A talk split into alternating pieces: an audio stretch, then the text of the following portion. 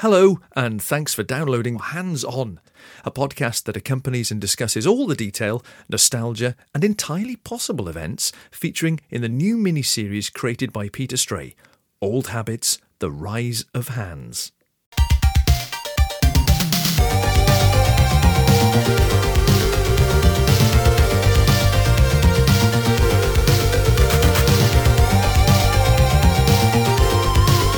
Hello and welcome to the latest edition of Hans On. I'm Peter Stray. I created Old Habits, The Rise of Hans, as well as playing Hans. In this edition, uh, myself and Mr. Steve Dennis talk about the new characters who've shown up. I say new, they're very familiar to die-hard audiences, but um, they're new to Hans. And we also talk to Anthony and Matthew Arkin about uh, their involvement in the series and also their memories of the 80s, which is uh, a pretty above average because their father is uh, Oscar winning actor Alan Arkin and they grew up on a variety of movie sets in the 80s. They have, uh, they have some pretty interesting stories. But first, me and Steve talk about sleazoid Harry Ellis and introducing characters in an organic way to Hans earlier than you might think in his timeline. I mean, we're talking millions, maybe even billions. And you've seen this money? Oh, you don't see it. It's all electronic, mostly. Mostly? Well, yeah, I mean, I know they've got all those bearer bonds in this vault two floors above me, but hey. What I, what I realized was because this character is so so stupid. Um, I, I mean, not necessarily stupid, you know, in terms of I, IQ, in terms of financial intelligence, because clearly he had to get his job at Nakatomi, you know, and, and be a sort of Wall Street semi Patrick Bateman kind of douche, you know, with, with, some level of intelligence. But in terms of actual um, human relations, street smarts, he's a narcissist and possibly a sociopath, you know, mild sociopath, doing doing coke all the time, hitting on ladies, you know, classic 80s stuff. And so I thought this would be the kind of thing where Hans and Tony would bump into him in a Los Angeles nightclub um, while they're sort of acclimatizing themselves to LA. Um, and then because he's so coked up, you know, he would brag about how he works in this building where there's $640 million in bearer bonds, you know, a couple of floors above him.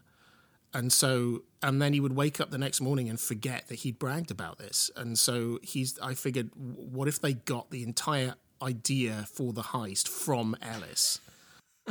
so that was a, that's a sort of you know and again this is this is where you can kind of take liberties with uh, um, storytelling, you know, especially if you're just sort of doing a satire and you're, having some sort of fun with the characters and doing something that's a bit more comic. So this is what you. So was was there a danger there? I mean, like what we talked about earlier, but is there a danger there where, where you got that sort of little overlap of characters from from they they might recognise him or or he would recognise them?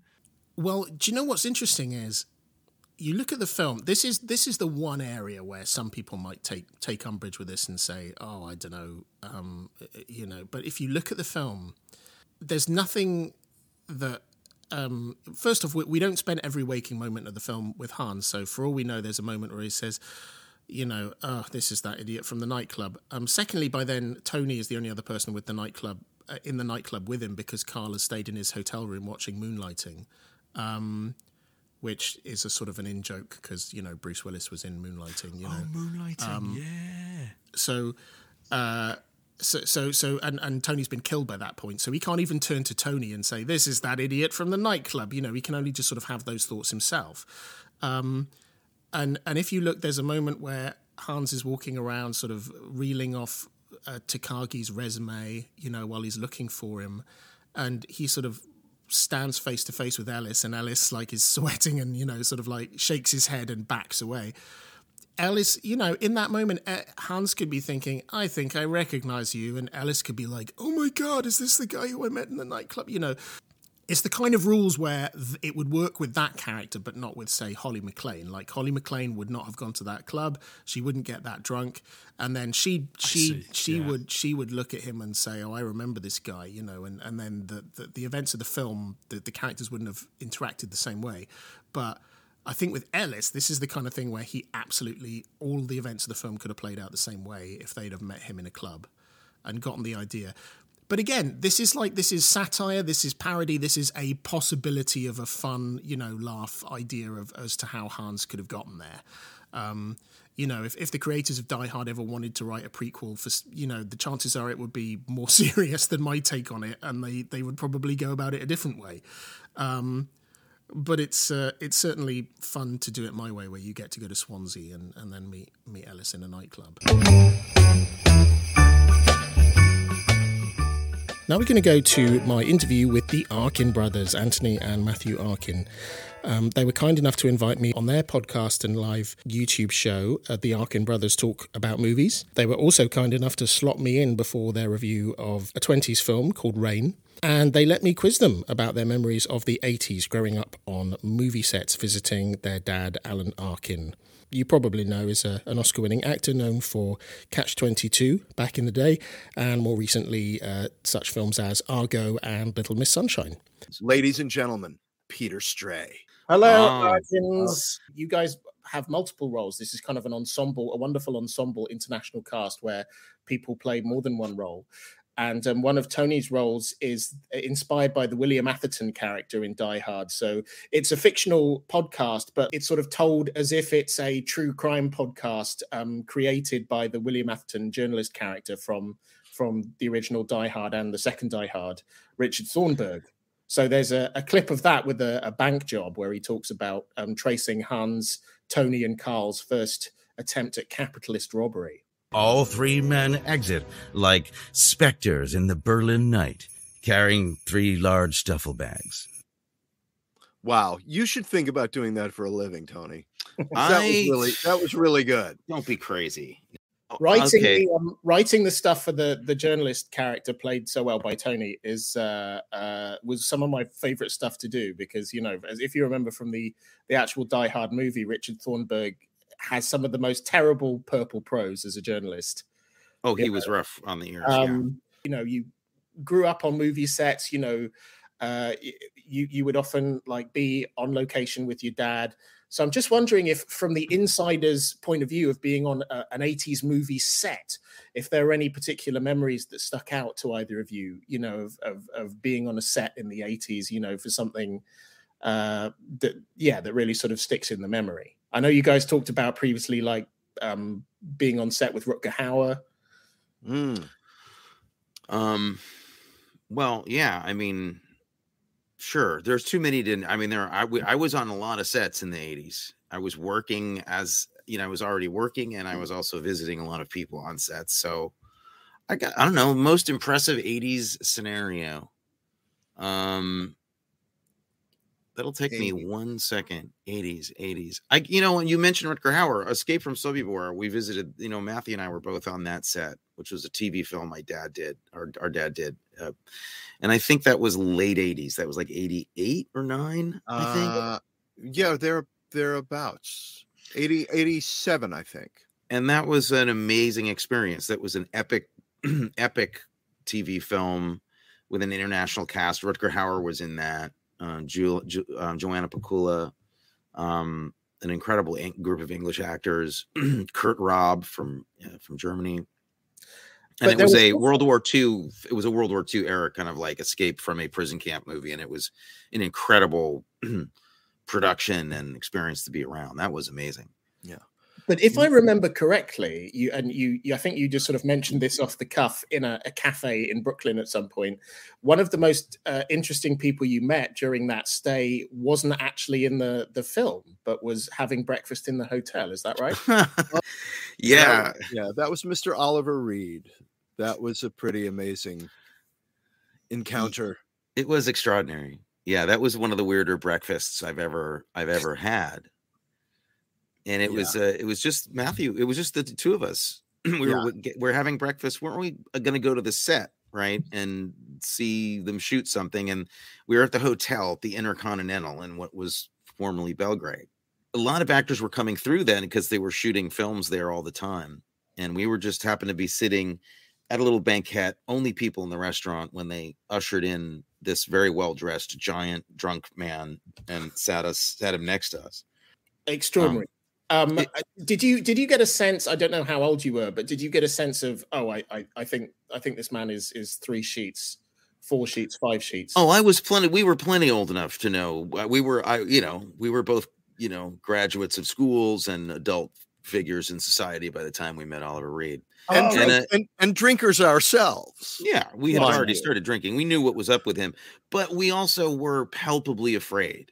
Uh, I think that was, you know, more than noticing he was drunk or, you know, or being awestruck. There, there, there was a real sense of danger in the air, uh, uh, for real. Like you didn't really know how it was going to go, and the fact that it potentially could go towards physical violence was just obvious, completely Okay. obvious. So, so w- d- did he impart any drunken wisdom to you, or, or talk to you about the industry? He Do you did remember, impart, Matthew? He did impart one bit of was uh, see my memory. I don't remember the breakfast so much as I remember the night before in the bar hmm with the the announcement to the bar before he left. Oh. was the uh where he got everybody's you remember the quote. He got everybody's attention in the bar before he left. There were sort of two groups of people drinking in the bar. There was the the Escape from Sobibor cast and crew, and there was the cast and crew of whatever movie he was working on in sort of separate areas of the bar restaurant. And all of a sudden, we hear this man shouting to get everybody's. He shouts, gets everybody's attention. The entire place quiets down. He's like, "Everybody, everybody!" We settle down, look over at Oliver, and he says, "The hand, the heart, bananas," and walked out of the bar. And it's Yeah. become a, a catchphrase for our family. um, the hand, the heart, bananas. It explains a lot. yeah, It really does. and you don't know what else to say, but you're moved. Yeah. I remember yeah. he he told us about at breakfast he told us about his pet rhinoceros. Um he got vaguely hostile uh but in a way that was hard to decipher like to determine whether he was kidding or not. Um I remember he got slightly anti-Semitic, possibly, but we couldn't quite tell because it was what was happening was just so strange. Here in the frozen north, in the land of the Eskimo. Goodbye, Mr. Davidson. watching somebody polish off two bottles of champagne for brec- at breakfast just by themselves was something I hadn't seen before. Yeah. Um, Yeah, it, it- he didn't disappoint in any in any way. Like he was exactly it was exactly the kind of interaction you'd ex- you'd kind of expect. That's extraordinary. And I mean, what's amazing is that I think on the in between shoots of, of Gladiator, obviously, he famously died halfway through shooting that, and he actually collapsed in a Spanish bar called the Pub. And you know, I just sort of think prophetically, surely he must have said, "Oh, I'm going to die in the pub one day." John Bonham amounts of vodka or whatever they were serving him, and that, he Yeah. died. Right? That's how didn't he die down there? Yeah, he, he died. He died during the filming of Gladiator, so they had to sort of re rejig things in editing. Well, of- before we met him, we had nothing to do with this. Um, yes. Uh, no, but um, uh, I suppose just just one more question is is given that that was you know it, around about the time when you met him was around about the time when Die Hard came out. Did do you have any memories of seeing uh, Die Hard for the first time and what your thoughts were? It- i- Is it sort of stuck in your mind in a similar way to you know seeing Raiders for the first time? Um, for me, seeing Die Hard the first time was more the experience of, huh, that guy who used to tend bar at the place I would drink has done pretty well for himself. And that's Bruce Willis. Yeah, Okay, so he was a bartender at your local. yeah. Um, I was, uh, you know, I was, I wasn't as impressionable when Die Hard came out. I mean, I, I was young, certainly a young man, and and and, and appreciated. What was the year that it came out again? Eighty eight. Yeah, eighty eight. I mean, we were talking about Raiders. I I was like thirteen when that came out, so that Mm. that was very very good timing. I think had I been a little younger, Die Hard might have affected me that heavily. I was already Lethal Weapon was before Die Hard, yeah. I think it was a year before. Yeah. So I was already a lethal weapon nut. You know, I love that. And Die Hard was to me just yet like another great um sorry, I, I have a cat that's trying to get my attention. They're fine. They're they're not uh, they're not hurt. They're just trying to get my attention. Hey, hey, hey, why don't we cut that out? and what was uh what was did you have any impressions of of uh, of Rickman as a you know because that, that was his first movie like Rickman Yeah. had done some BBC TV series and some obviously a lot for the Royal Shakespeare Company but that was his first movie Yeah. I, I I liked him. I thought he was great. I I didn't, you know, the movie didn't change my life the way it changed your life. I know it changed it altered your the course of your life and for me I thought it was it was another really great reason to be alive that you know that time of movies but it wasn't like it wasn't a movie that I um that changed my life. It didn't like it didn't excite me more than Lethal Weapon. I was already still kind of a Lethal Weapon devotee and not that there's there's only one but i think i kind of leaned into that the team building aspect the howard hawks kind of quality which we talk a lot about the show of lethal weapon as opposed to the lone guy um uh, i like the the team the the partner thing a lot so Hmm. both Joel Silver films and both uh great scores by Michael Kamen where he and used both fantastic photos. christmas movies that that don't actually relate to christmas in any real normal way Well, now that this is this is the the big debate is do you do you you know would you call Die Hard a Christmas movie? oh uh, i'm totally yeah Yeah. to me Oh, die I- hard is I- a christmas yeah. I See, read a I great. think Lethal Weapon is a movie that happens to be at Christmas, whereas Die Hard is a Christmas movie. I think you're sitting here, but Yeah. uh, but yeah, by you, Peter, because I read something on Facebook the other day about why it is a Christmas movie. Well, I mean, Lethal Weapon happens to be at Christmas. There's not a lot of themes in there with Christmas, whereas Die Hard is has this sort of uh, uh, a man who has done wrong and is then, you know, like he's he's been a dick to his wife, and it's so it's sort of a, a journey where he's he's reconciled, and you know, it's got a, a sort of an almost a Scrooge like element to it. His wife is called Holly for a start. Right. Um, you know, the limo driver's called Argyle, and at the end there are uh, there are uh, papers, you know, sort of fluttering down, kind of like snow out of the building, you know. right. And this went into a whole thing of comparing it to all of the tropes that are in all of the Hallmark movies too, and talking about how you you can find every single one of those in in in Die Hard. I would like to see a Hallmark movie featuring Hans Gruber, you know, or just international terrorism in general. I think it Well- should happen. You know, why not? Why why not have a, a woman who breaks down in a small town, you know, with a hunky hunky uh, mechanic guy, and she's she has a life in the big city, and then you know, but then a bunch of international terrorists um, swoop in. I think Let's you could, write I think you could make a case for Lethal Weapon having similarly. I mean, you know, Holly's a good one. I'll give you that. That's good. Mm. But I think that you know the uh that it doesn't corner the market on redemption. I mean, uh, you know, the Lethal Weapon is is about redemption much more than Die Hard is. Well, that's because it's a Mel Gibson movie, and Mel Gibson is Jesus Christ in every single movie that he makes. That was my second point. So it has Oh. a lot. Oh, yes, a both- lot of Christmas Yeah. vibes, Yeah, no, no, no. and it starts with a Christmas song. Does Die Hard?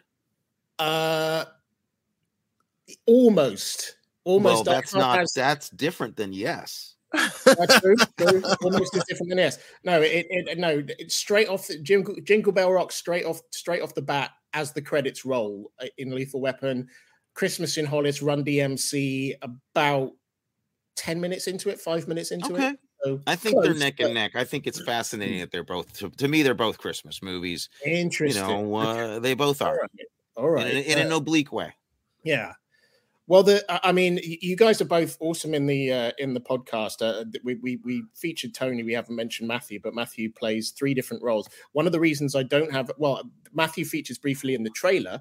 Matthew is in uh, episodes which haven't been released yet. So Oh, uh, there's okay. there's two other parts he plays, which would be um you know perhaps too big a spoiler. at Oh. moment. Boy, I, all right. Well, that makes sense. Um, the show You know is what- terrific. We're I'm proud to be on it. I can't speak for Matthew, but I'm very mm. happy to be involved. And I'm, I'm I- very I- proud, very proud, but I I don't remember anything about it. It was it was such a it's all a blur to me. So when I when I get to hear what I I do, I'll be surprised. Well, it's one of the things with the isolation of of Zoom and and which is both perhaps a bit odd artistically as actors where we're working in these bubbles, but it also means that I can pull from this wonderful international array of talent. You know, I've got you guys, I've got friends in the UK, I've got you know an actor from the the Royal the Royal Shakespeare Company, you know, like a, who I grew up with, doing playing Tony. Uh, uh, and then I've got another actor who, uh, you know, did Shakespeare at the Old Globe in San Diego, and then was on Broadway playing his brother Carl. Those two guys have never met, you know, and I taped the the latter mm. actor in New Zealand, you know. So it's it's, and then they all send me these audio files, and I put them all together, and everybody um, seems to be organically interacting. But it's all the sort of wow. magic of audio drama editing and then it's been super fun like um doing the sound design and and putting in the explosions and playing with the stereo thing so it really is it's a sort of a basically an audio movie that i'm trying to create always looking for an excuse to just sort of crowbar my way into to arkinian life it's a now, it's a it's always a pleasure it's and always now we have to crowbar you out. That was me talking to the Arkin brothers. Um, thanks so much to them for their time, and please do follow along. Uh, and download their podcast, The Arkin Brothers Talk About Movies. It is always a fascinating listen, and they often let me pop in and give my own opinion. Got to give them a shout out there. They're brilliant. And brilliant as actors, brilliant as friends, and brilliant as podcast hosts. Next week, we'll have more 80s trivia, die hard facts, and chats with the cast. And don't forget to download the next episode of Old Habits The Rise of Hans this coming Monday. Please don't forget to follow us on Twitter and Instagram at Rise of Hans. Or Hans. It's spelt the same way.